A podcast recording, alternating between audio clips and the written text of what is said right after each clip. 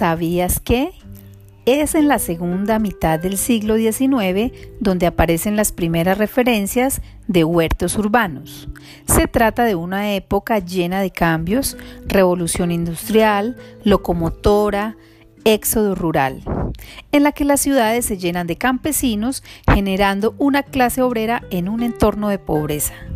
En ese momento, el gobierno y la iglesia les ceden espacios llamados huertos de los pobres, para que puedan cultivar sus alimentos para paliar un poco su situación económica que vivían. Tomado de planetahuerto.es.